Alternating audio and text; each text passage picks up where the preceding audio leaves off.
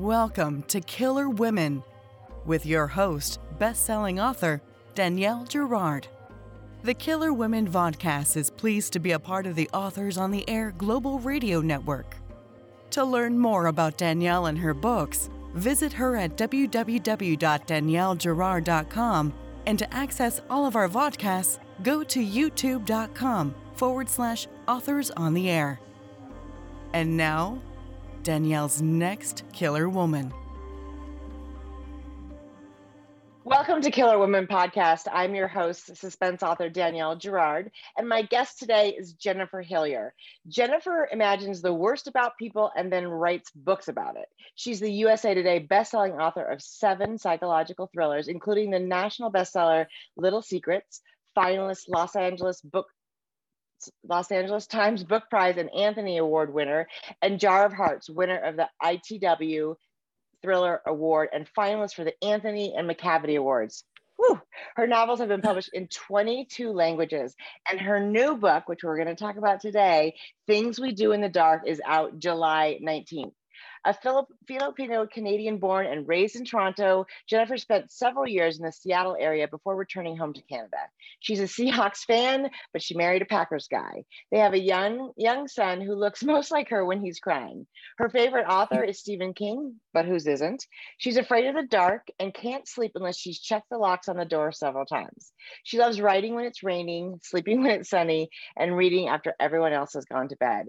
She cherishes her family, those who read and those who don't, her friends, those who write and those who don't. She currently lives in Oakville, Ontario with her husband and son. Welcome, Jennifer. Thank you so much for having me. Oh my God, I'm happy to be here this was i'm even i tried to match you know i always try to match my cover i love it this love is it. such a beautiful cover and actually I, we're going to talk a little bit about this something special about this cover because i saw on um, social media but 1st mm-hmm. tell our um, tell our listeners uh, and our viewers about things we do in the dark Oh, the elevator pitch. Okay. Yes, Think- I know. Come on. Which I'm terrible at. You know, I stumble through them. Um, Things We Do in the Dark is my newest psychological thriller, and it stars a woman married to a much older celebrity, um, and her husband turns up dead in the bathtub behind her with her holding a straight razor. She's arrested for his murder. And as the media frenzy begins to happen, um, she is more terrified that her secrets from her past are going to come to light almost than she is getting charged or you know convicted for his murder so um, there's a dual timeline happening and things we do in the dark. And it's partially set in Toronto for the first time, which is my hometown. Um, so it's half in Seattle, half in Toronto. And um, it stars a Filipino uh, protagonist for the first time.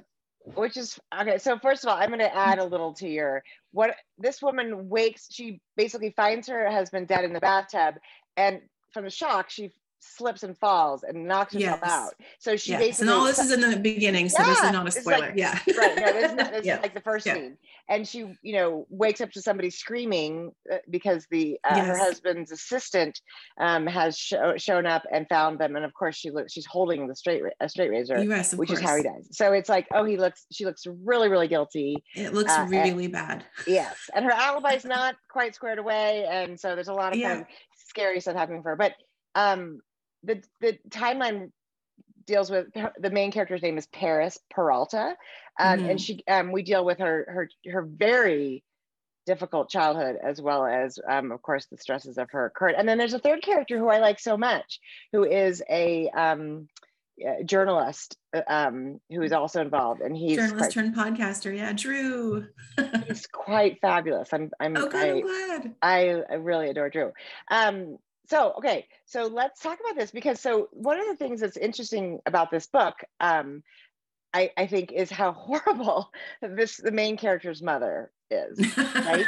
Yeah. um and you know and you you talk laugh, about yeah she's terrible. She's I mean no i mean and and and one of the things you comment on and i'm skipping around sort of in, in the things i want to talk about so i'll have to come back but i wanted to sort of talk about this because it's so interesting to me is there's a there's a comment by the mother about how she is a horrible person mother because mm-hmm. her mother was horrible yeah. and i thought it was a really interesting thing so i was going to ask you right because of mm-hmm. course one of the one of the big questions that that psychologists as well as authors are confronted with is the nature versus nurture. Um, Yes. So, you know, what do you think? I mean, is there what's the balance? You know, I think can it's evil I be think it- born? I think it's both, you know, and I think what's interesting is that Ruby, who's the mother in the book, who says to her daughter, um, I'm a bad mother because I had a bad mother. You know, that's probably Ruby's only um, self aware comment in the entire book because basically she's unredeemable. And I wrote her that way because I didn't feel like I wanted her to be sympathetic. This is just a, she's a terrible mom and she does awful things and there's no excuse or justification for that but her one little comment about how I'm a bad mother because my mother was a bad mother. Um, I feel like it, these are things that are passed down. I think our moms, and I'm a mom, so I can say this too. You do the best you can, right? Yeah, and you do the best you can, and, and you hope and pray you're not going to fuck up your kids. It's so true. But I don't think You know? I don't think Ruby, and maybe that's true. Maybe that was the best. I don't think I don't think I give her enough. I know, and I'm not giving her credit because she really right. was a terrible mother and, and she knew better. Um, but she has a sister who was raised by the same mother. Right. And her sister Flora did not turn out that way towards her own children. And so I feel like partially there's something off about Ruby, probably from the day she was born. right. And then the way that they were raised um, in the Philippines, in this case, contributed to those whatever in, you know, internal personality traits right. Flourishing Right. the way that they did. But I don't know that it happened for Flora. So it's it's both, I think. Right. you know? Right. And it is, I mean, it is so interesting that she is that you're right. That is like the only self-aware thing she talks about that she sort of mentions in the whole book. Yeah. She is, um, and her daughter is really so self-aware, right? So aware of sort of how she was damaged by that and and how she lives her life, you know, she uses her mother in some ways as a you know a contrast. It is i'm gonna everything that ruby did i'm gonna not do which i love about that. So Yeah. i'm backing up now because i just think that that was so interesting. Um and it seems to me that you know that that the the mother ruby really blames her upbringing. But like you said flora and flora's not like she's not winning any She's not an angel either, you know, she's not very kind to her niece, No. but at the same time, she doesn't abuse her children the way that Ruby abused her daughter. So right it's uh it's uh yeah I, I- it was fun writing ruby though you know because when you're writing a character that has like that gives no gives no, No. fucks right yes in terms of in terms of the one person who loves her the most right will treat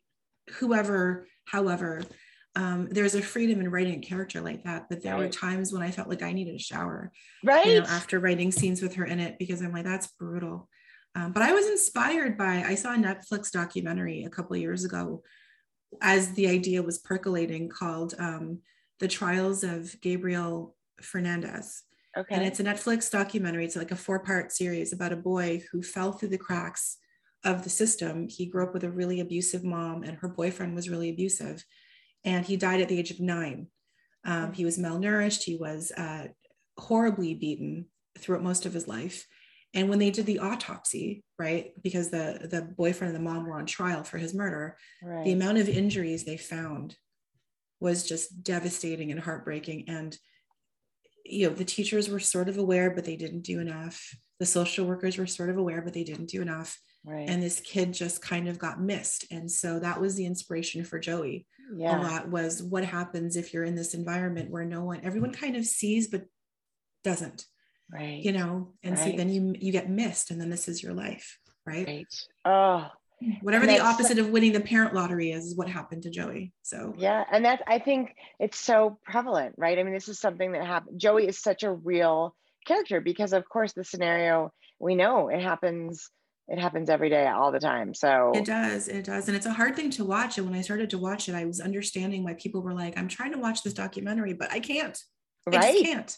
right, And, and, I thought, I get it. Your son, And I get it. age, and, right? and no, he's seven, right? So I and Gabriel was eight, right? So Yeah. I fully get it, but I felt obligated to watch it. Like when I started, I'm like, you know, this is why he didn't get help is because we got uncomfortable and we looked away. Mhm. So I'm going to sit here and I'm going to watch this, you know, four Right. hours of awfulness because I feel it's the least I can do is to see what happened to him, right, you know, right, and to and to make myself aware. You know? right, It's so true. And I think that that's one of the reasons we write fiction, right? Is that we're we're taking you know we're we ta- we're taking really horrible scenarios and bringing them to light in a way that you know that makes them digestible, but also yeah. hopefully raises awareness that this stuff really happens. You know? Yeah. It's, both horrible. selfish, but also kind of a public service in some yeah. ways where you know like you said we're taking something really awful and really and really prevalent um, and, and it's selfish because i know that for me i want to make sense of it for myself and so yes. writing about those dark things is a way for me to kind of understand right where how high why this happens and also to give myself a little bit of a happy ending in whatever right. way right. i can in a fictional world but also you know it does shed light. So i mean i know that i'm sure it's the same for you but reading growing up it teaches you so much empathy. It teaches you about different people's lives and their right. lived experiences. Right. And how else were we going to learn about that you know? So we learn that through books a lot. So i think not enough people read you know? Yeah i agree. I agree. And I do think it's the only opportunity we really have to be, you know, in somebody like in the life of somebody who grew up like jo- Joey or a person of color, or you know, for someone like me who grew up like, you know, I'm pretty vanilla.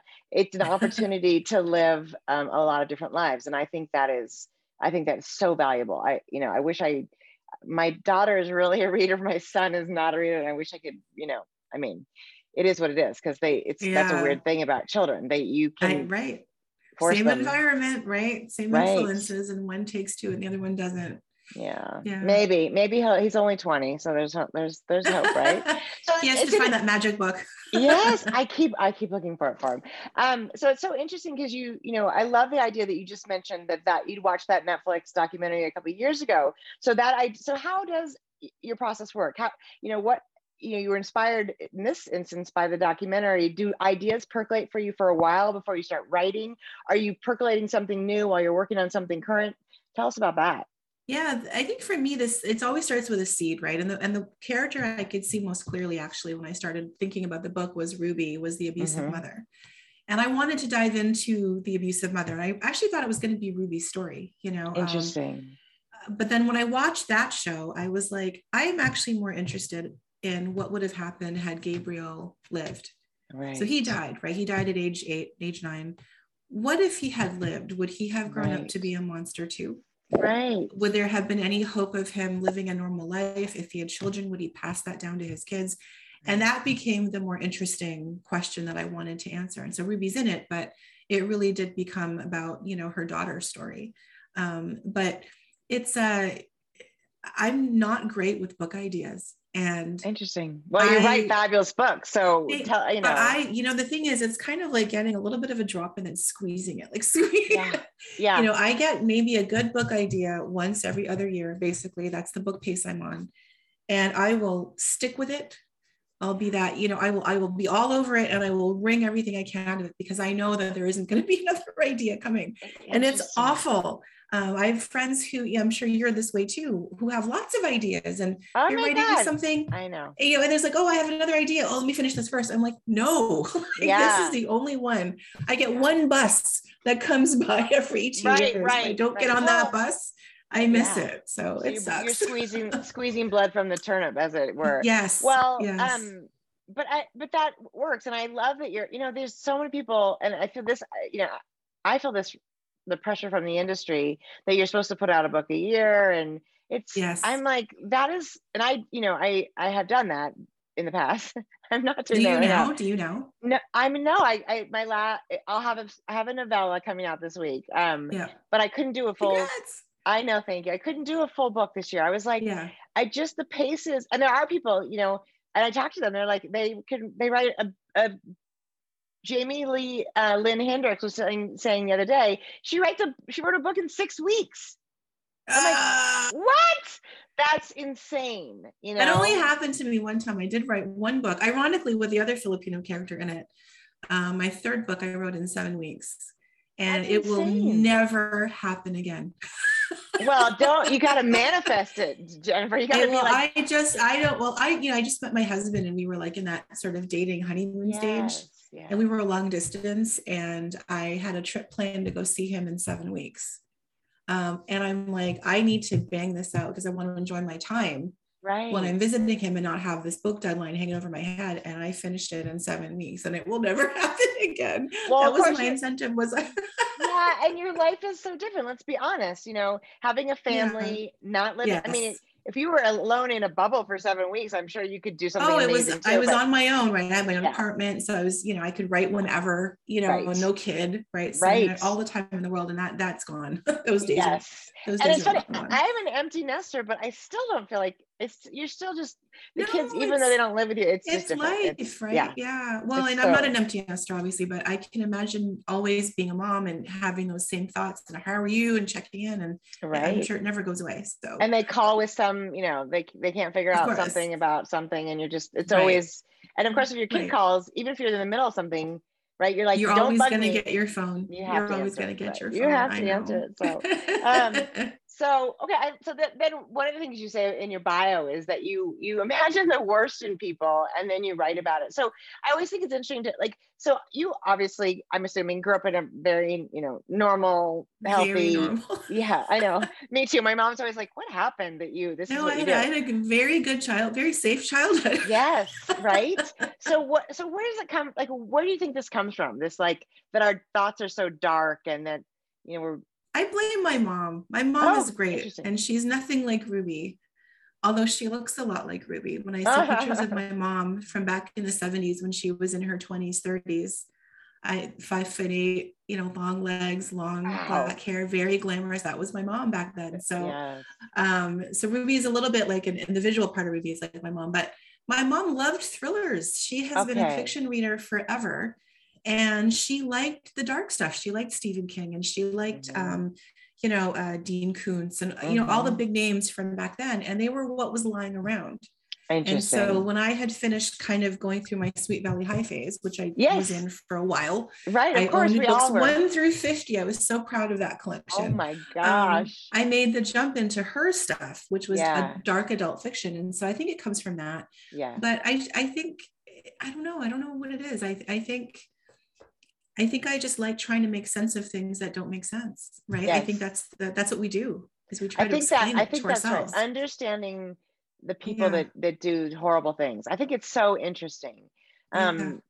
and you also as an author you have to motivate it really well i mean that's what's in, you know that's what's interesting i think about um about you know about ruby um about the decisions that joey makes um and even the decisions that sort of the peripheral characters make that we learn more about you know in the course of the book and i'm not going to say anything else about that because i don't want to spoil anything but um they the reasons that they did the, they do these things it it it makes sense for them right? We, we can look at it and be like this doesn't make any sense but it does make sense uh, for you know for their lives and i think that's a really well done thriller is when you can be in the point of view of a horrible person and be like i get why they did that and I kind of know? get what led to this. Yeah. yeah you know and i, think, my that- favorite my favorite thing about writing is is and this is like a, a thing that i aspire to is to create characters where anyone could be the protagonist anyone could be the villain i love when those lines are blurred because no one's perfect yes. no um, and i have a theory that given the exact right unique set of circumstances for each person we're all capable of murder I so that was like that was my next question. Um, is, are we all? I think of, right. the nicest person who would never hurt a fly, given the right situation at the right time in that certain frame of mind, with whatever murder weapon might be lying around, you, I think, I think almost everybody is capable of in that moment doing something right. terrible. Well, I, we think. I mean, and protecting our children, right? That's the first one Yep. that comes to mind. I Protecting children's self-defense or Yes. just having a reaction, right? right, right, Um, and and realizing a minute later that was you just did something awful. right. You know, and I'm always no like, surprised when you, yeah, like when you watch a true crime show and and the the evil thing happens, right? yeah, And it's like, God, that was fast. That happened in like 10 seconds. That was a 10 second Right. thing that then changed everybody's lives, that then, you know, spawned an investigation that ended in a trial that put this person in prison. But the thing happened in 10 seconds. it's a forever, right? It's a moment. It's It's, a forever it is, and that's a that's another really. I think that's a, a really good point. Is like it's just this. It's just like a little crack, right? That un, under the right amount of pressure, it just explodes sort of everybody. Um, I, I can, think so. I, I think people are not surprised to hear when I admit 100% I, I in the right circumstances I would kill someone. Of course, if I, somebody, I would too. I if would somebody too. around us dies, though, you know they're going to come looking at us. I'm yeah, like, exactly. Hey, we have you in a podcasting. That's right. That's right. The circumstances are these the circumstances. So, Right, um, right. oh God. So, okay. So, um, I, the other thing, so we talked a little bit about this, um, at the very beginning that this is the first time you've had a, a main character who's Filipino. I thought it was, and I have read a, a couple of your earlier books, and I was I haven't read all of them, but I of course read a few and love them. Um, and I I um I thought it was really interesting that you that you used your own background and so and so rich and so what made it like you haven't done that in the past at least you said you Mhm. did it one book had a sort of a more minor character who was filipino but you have never Yeah. had a protagonist so what was different like what made you so how did joey end up being you know yeah, that's Ruby? it's a really great question. And um the best I can answer is that when I started out writing, um, I don't know that I felt anyone would be interested. You know, this was back in 2008 when I started writing my first book, Creep. And my protagonist at that point was half Asian. She was half Chinese um, because I saw her as having some type of ethnicity. I didn't see her Right, as being a right. white woman necessarily. I didn't feel comfortable to me to write about a white woman. I didn't know how to relate to those experiences on the page. Mm. But I also remember being really hesitant because I wasn't sure if this was what publishers would want, if this is what readers would want. I hadn't read a lot of thrillers specifically that starred characters like that at that Mhm. time. yeah Um, and I think over the course of the last, you know, 14 years now, the landscape has shifted. And I think we're starting to really embrace more diversity in our books, diverse yeah. authors, but also diverse stories. Um, I don't consider myself really an own voice writer, um, where I feel like I have something to say and I want to sort of Uh-huh. put forth a, a, a social message. But I do feel like I do have a voice, and my voice is specific to I'm a first generation Canadian to immigrant parents. And I grew up speaking only English. I don't speak Filipino at all. When I try, Uh. people, my family laughs because I sound terrible. Um, but yet you get treated that way because people see you and they're like, oh, she's Filipino. And they ask, you know, if you speak it, they assume that you do, or they assume that you know everything about the culture. And Right. it's weird because I'm Canadian, but maybe not Canadian enough. And I'm Filipino, but in the family, Mm. maybe not Filipino enough. And so it's sort of this strange space to occupy. And it takes a long time to make sense of it. Um, and so I think when I sat down to write about Filipino characters, it wasn't so much that I had done that purposefully. I think that was always what I was going to want to do. yeah I just feel like now maybe people are open to reading about it. yeah yeah And I think I've always been aware, like I don't want people not to read my work. So Right. I've I've been, yeah, I've been, I've been, and also too, I don't want to be unintentionally uh, wrong about something, you know, Right. because readers get mad when you don't do something exactly right or there's something They incorrect in your book. They'll email you, they'll talk about it i know right and so right writing about filipino characters as a filipino canadian there's pressure to make sure that you're not one saying something that's wrong but also two mm-hmm. doing it in a manner that's respectful of the culture. Right. It's and so i was Yeah. really nervous about this book because they're all bad guys. Well that was another thing i was going to say. That's so interesting Right? because like they're No, not i was finishing it going I wonder what my mom will think of this because the Filipinos, some of the Filipinos in this book are, right I'm not It portraying them as these perfect people. But again, Filipinos, just like everybody else, yeah have Right. their flaws. And I didn't want to sugarcoat um, that life anyway. Right. You know, so it, it was a blend of things, but it just felt really natural and organic. right Um, you know, that Ruby was Filipino and that Joey was Filipino and Paris is Filipino. You know, Yeah, it, it just it's so funny to me too that you you know you mentioned that you didn't necessarily feel like you could you know writing a a, a white woman or um yeah and that's a, it's an interesting change in the dynamic because my um for you know my my early stories I have uh you know I have a, a black um protagonist um and I have a a gay protagonist in a book Yeah. um which felt risky to Yeah. me at that time because that book came out in oh god I'm, I'm gonna make myself sound so old but it was like you know 2009 or something so yeah. you know and i i think it's risky now i feel like it's so funny because i love these characters and and my black protagonist who's a homicide inspector shows up in books uh he you know even recently and there is a sensitivity like am i allowed you know am i yeah allowed to yeah. do this um yeah. and and you know we've seen so much you know there's so many yeah. book examples where people get in big trouble for for writing about something like you know um yes. And i yeah. think god but if all we can write is the little tiny person we are it's very limiting right, right. um How boring is that I mean, for me, I would have no problem personally with, you know, let's say a white author or a, an author who's not Filipino writing with a Filipino character. Right. I don't doesn't bother me one bit. I would just probably be more irritated if there was something flat out wrong. Right. About right something portrayed in the culture or whatever. I would be like, ah, maybe there's right. a bit more pressure on you as a non-Filipino person. Do your research. About Filipinos. Yeah. You better get it right. And that right. is an expectation I would have. And so when writing Drew, who right. is black. Um, right. And I don't really specify his background, but I imagine that his he's from Jamaica, but he's right. born and raised in Toronto. And I felt a definite pressure in a way that I didn't feel writing a character named Jerry because in my first two books, actually in books one, two, and four, there's a, a black detective turned private investigator named Jerry, who's a mm-hmm. huge mm-hmm. character. And I remember not thinking about it as strongly back in 2010, 2011 right. Right. as I do now.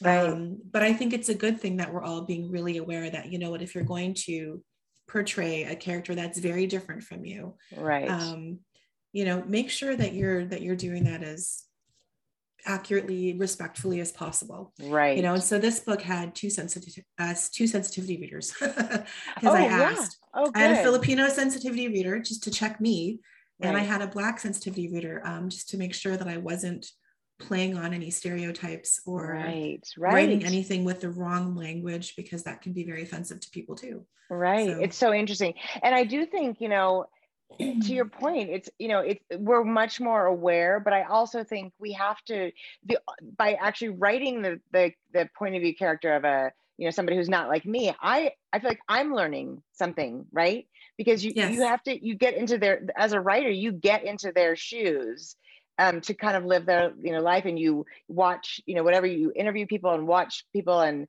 and sort of because uh, you have to assimilate to their life in a way that obviously we don't it's much easier to write just a you know a white woman but you're yes. still you know any character you write you're you're getting into into her world but it's true because none world. of us are serial killers or, you know, or rapists or right. the things that we right. are the things that we portray. And it really, it really is fiction. Um, but again, you know, it's just a matter of, I think, being considerate, you know, right. of, of what you're trying to say. And is there a reason why you've chosen that character to be that way? Right. Or are you just wanting to fill a diversity slot in your fiction? And I ask myself that a lot too yeah you know um and and in my you know and in my mind it's like no everyone is exactly how i see them and it's it, it matters yeah you know and i think if you can say that to yourself i think you're probably okay yeah well and it's interesting you know i do think that one of the things um that i always reminded myself is it's not a gr- like i never wanted that those characters to be like if you only have only one black character and he's the bad guy, like you know that, that kind is, of thing. That kind yeah. of you have to be. Yeah, I understand that. Like I wouldn't yeah. want there to be like a whole host of black people and the one white woman is the you know exactly. I mean, it's just exactly it makes it feel like a you know stereotype or trope or exactly exactly so that yeah so to, to your point oh, but, but see that's an awareness that's great yeah. right like that's exactly how it is so in my book you know everybody's bad yes I mean, Filipino, Vietnamese. Actually, I don't have any black villains, but no, none. But all the Asians are pretty are pretty terrible. but, but to Sorry, mom. extents, I I mean, I don't think of Joey as being. I don't think of Paris or Joey really as being. Yeah. They're just they're survivors.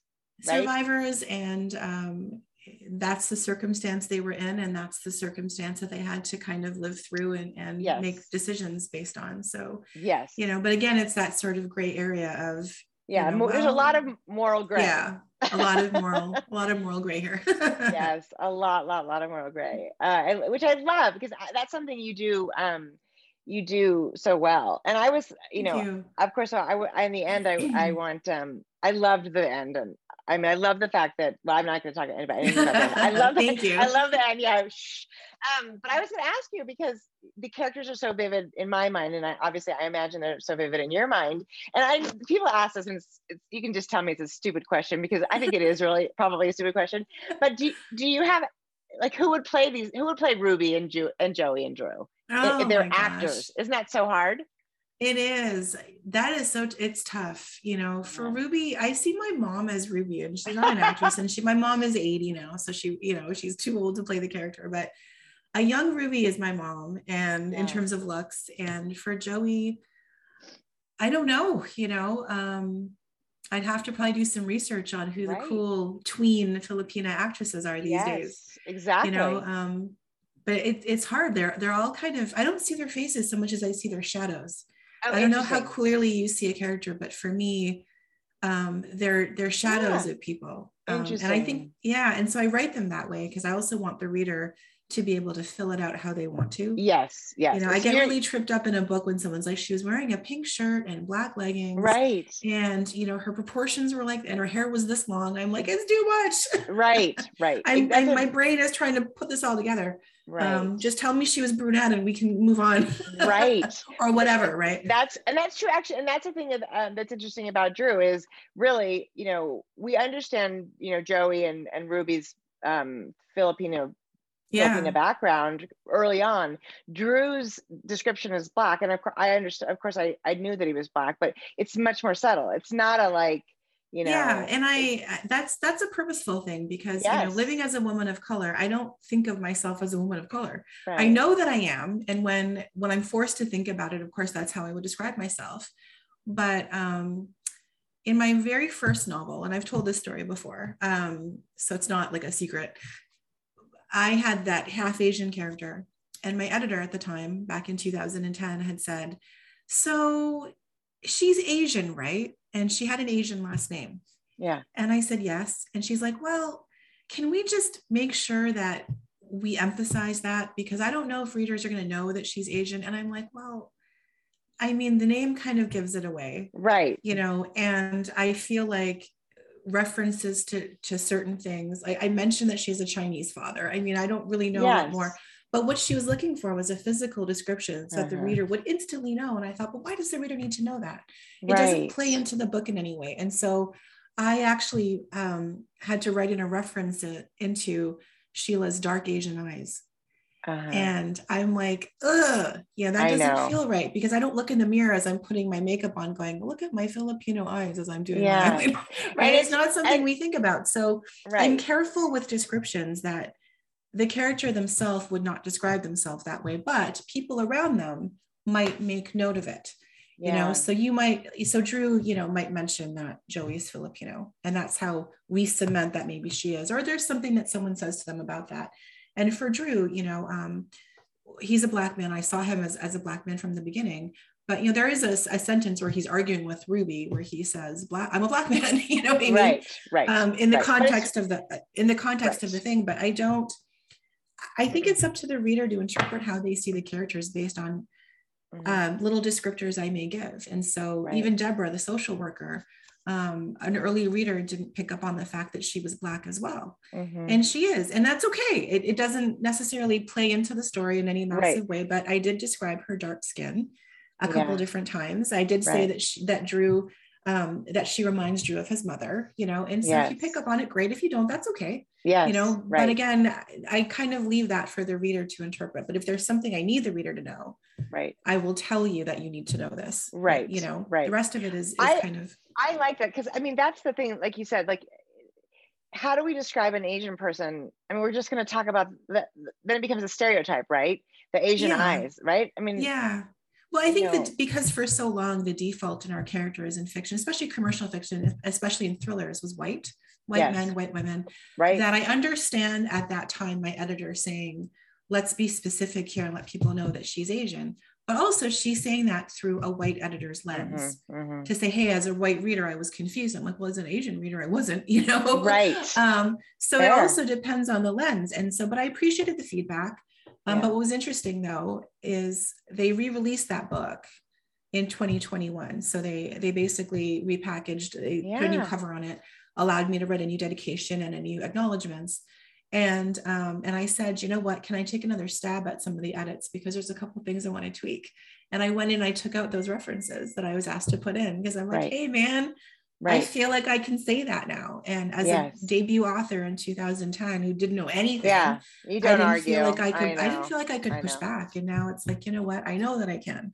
Yeah. Um, so let me let me let me just Good take some of those references that always bothered me for 10 years. Yes. Let me. Isn't it? Wouldn't it be fun to get to, a chance to rewrite some books that are already out in the world? I love oh that idea. God, I know. I mean, we I could spend our lives We rewriting. Feel could like. going. Mm. Yeah, I know. Combing through them, going. What did I say? That was that was not correct. Right. Well, that is, why did you know Yeah. that and i actually heard that um i think i read on twitter that laura lippman had had been doing that had been going through some of her her very early work um just yeah she she was just checking to make sure that everything was worded well you know and um times Oh, change right and, boy, and yeah. language we're so much more aware now of what language is unacceptable right. um i mean it always was Yeah. but now we're aware right in a way Yeah. We're we getting weren't people are getting called out. They're getting called out for it, rightly so. exactly And, um, rightly so yeah But I, but yeah, it is a little scary actually, because you be.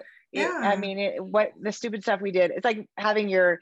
It's like our, what our children are going to face because every single thing that they ever do is going to end up on video and, and i know TikTok. everything's doc i know i always feel like i'm one bad tweet away from getting canceled I mean, seriously. like i know is- like realistically what can i say but i've seen it happen to other authors where they have had some kind of day and posted something and the next thing you know yeah, it's a you bit. know they're um, kind of done you know for a bit I at least I you know that- i've seen it yeah. happen but I think those. I think there is something. I think we're smarter than that. I'd like to think we're smarter than that, and that perhaps as women we would ask somebody before we like. I want to say this thing. Is this out of line? And then Yeah, somebody would be yeah. like, "Yeah, you can't. You can't say that. You know, you don't say that. don't say that I you know. don't. You really don't say that." So, um, so I want to talk about this cover because I I think I can see the one in um in your background. oh yeah i've one Tell us slightly different special. Um, is that going to be with all the books? The special. No, no, it was a special a- thing that the marketing department put together for um, an exclusive list of bookstagrammers that they were going to send it to. cool. It's a marketing thing, right? To get them excited about the book. And so I believe it's a sticker. And they On- put the sticker okay. over top and the sticker glows in the dark. So So cool. when you turn the lights down, if you turn them down part way, it glows silver. And then when you turn Uh-huh. them down the entire way, it glows like green. it's so Um, cool. and it's neat and so uh, that's I- that was i was really excited when they i'm like that's such a good idea but you know we're, we live in an instagram world now oh, we and do, so anything don't you can we? do to increase visuals on instagram right um, Oh God, it's so much pressure. I'm so the social it's media. so much pressure I it is. know. It's like you It feel like is. you know. It used to be that I just sat in the basement and, and wrote, and there was nothing else really for me to do. And i Wow. kind of wish it was still like that you know and know. especially with the reviews and, and all the instant feedback that we writers get and there's so many ways we get it now Yeah, It's not just, oh, your trade reviews come in. It's also, well, there's a blogger, there's Twitter, there's Instagram, there's TikTok. there's, there's, of course, Goodreads, Goodreads, there's where I never go because I'm terrified of Goodreads. I Um, actually think the smartest thing we can do as authors is not read those reviews because yeah, and you know and I, I say this almost in every interview is i think to the people who are listening like if you hate a book it's a subjective business right you can hate yeah, a book that the person next to you will love and i think giving a, the author a little bit of grace you know you don't have to leave a one star review or if you do you don't have to be brutal about it i, I feel like yeah. I I agree Yeah. with you 100%. I I don't leave bad reviews ever.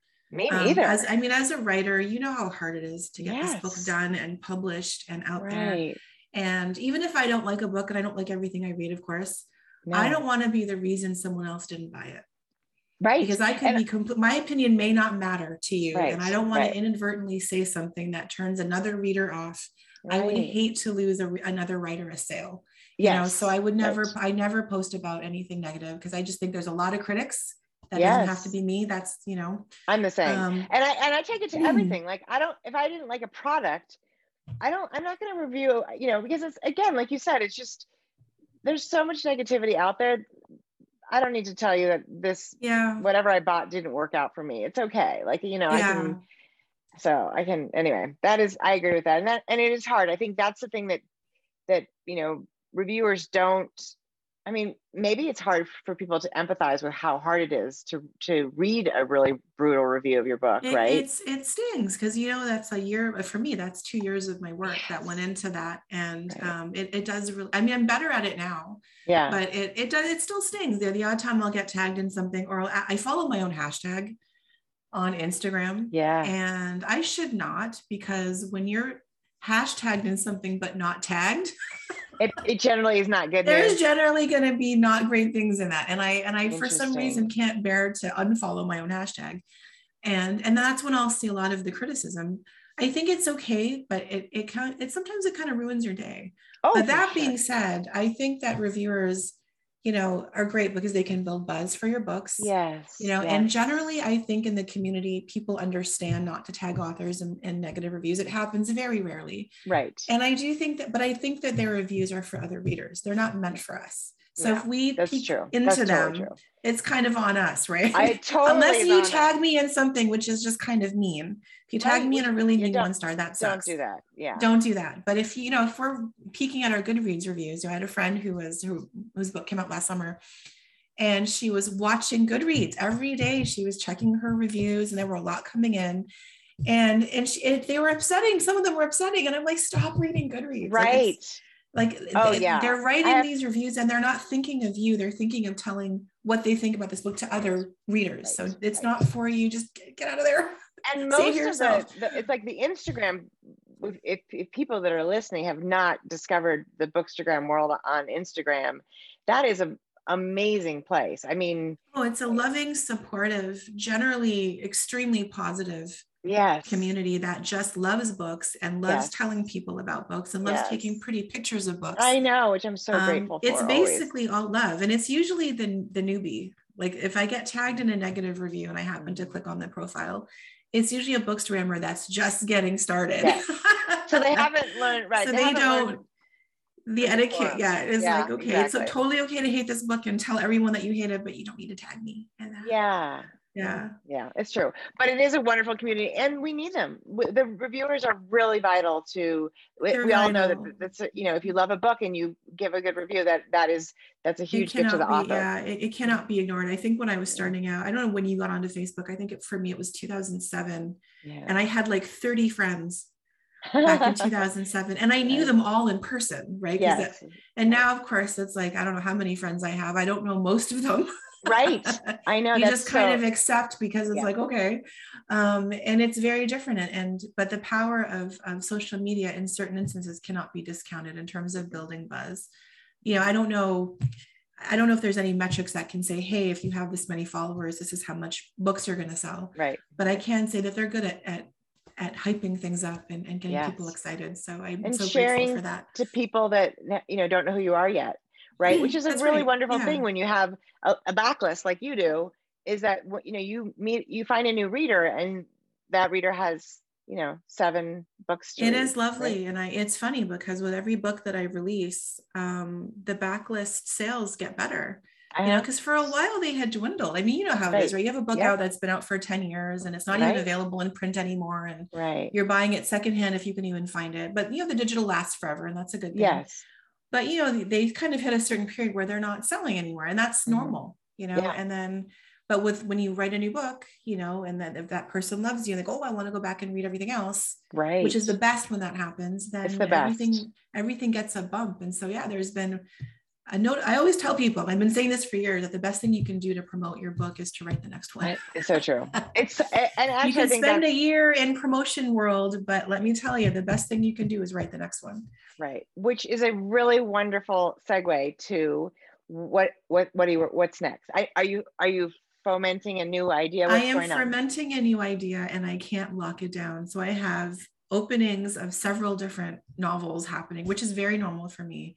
Um, and that happened with Things We Do in the Dark. I actually felt like I was writing three different books, and I probably was, and then they all blended together. So I was able to, you know, those stories all connected. um, I'm hoping the same thing will happen this time. I'm trying not to second guess my process. Right, right. Um, anymore because I I used to all. I'm like, this Of is so inefficient. Like I need to have an outline. I don't outline. I wish I could. Yeah, um, I can't outline either. So, you can't so either. okay. no, mm-mm. I would, I mean, and I, and I oftentimes write, you know, 30, 40,000 words that end up in an out file because Oh I have to write my way into a book. Me too. I hate it. I am so glad to meet somebody just like that because when I tell Yeah. other writers who are I know. outliners, they they cringe for me. I they're like, know. oh I my god, you can't us. work like that. How do you work like that? And I'm like, I have tried to outline, and in the process of outlining, it loses something for me. I can't get excited. I don't know what it is. I wish I could teach myself to do it. I've done it. I've created whole detailed outlines and then had zero desire to write that book. Isn't that interesting? Right. Because it's a process of discovery. The magic is in the discovery. You're right. You Yeah. know- for me, know that the that's thing. if I if I know even the twists, I don't know until they until they twist. I know. You know, or the I know. reveals. I don't know that until they're revealed. And people like, oh my God, I saw that coming from so long ago. I'm like, did you? Because I didn't know until the 70,000 word mark. I, I did know you really? Yeah. I mean, I think, but then, you know, I mean, some readers are so freaking smart, right? They've read so many books that they can, but I don't see them coming. And I feel like I read a ton. And I'm I, a dumb reader. I'm a dumb reader and I want to stay a dumb reader. You know, when I read nice. someone's book, I go into it wanting to be entertained. I want to be surprised. I want to be knocked sideways. I don't, I, I can't bring myself to spend the entire time trying to get to that reveal before the author tells me because I just want to float with the author, you know, exactly at their exactly. pace. But I want to be entertained. So I, I consider myself a very dumb thriller reader. Um, and Me I, too. I'm, I'm, I'm just, I'm going to stay that way. Yeah, exactly. stay Proud of it. way. because it is the ride. The ride is so fun. And if you don't know, then the payoff of that surprise is, you know, tenfold. I feel You're like. right. My daughter reads the end of a book before she reads the book. And I'm like, what are you doing? You know, I used to do that. I hate to admit this. I so I, my two horrible writer confessions are one, I dog ear my books. I know. Oh Okay. my I know. I know. I know.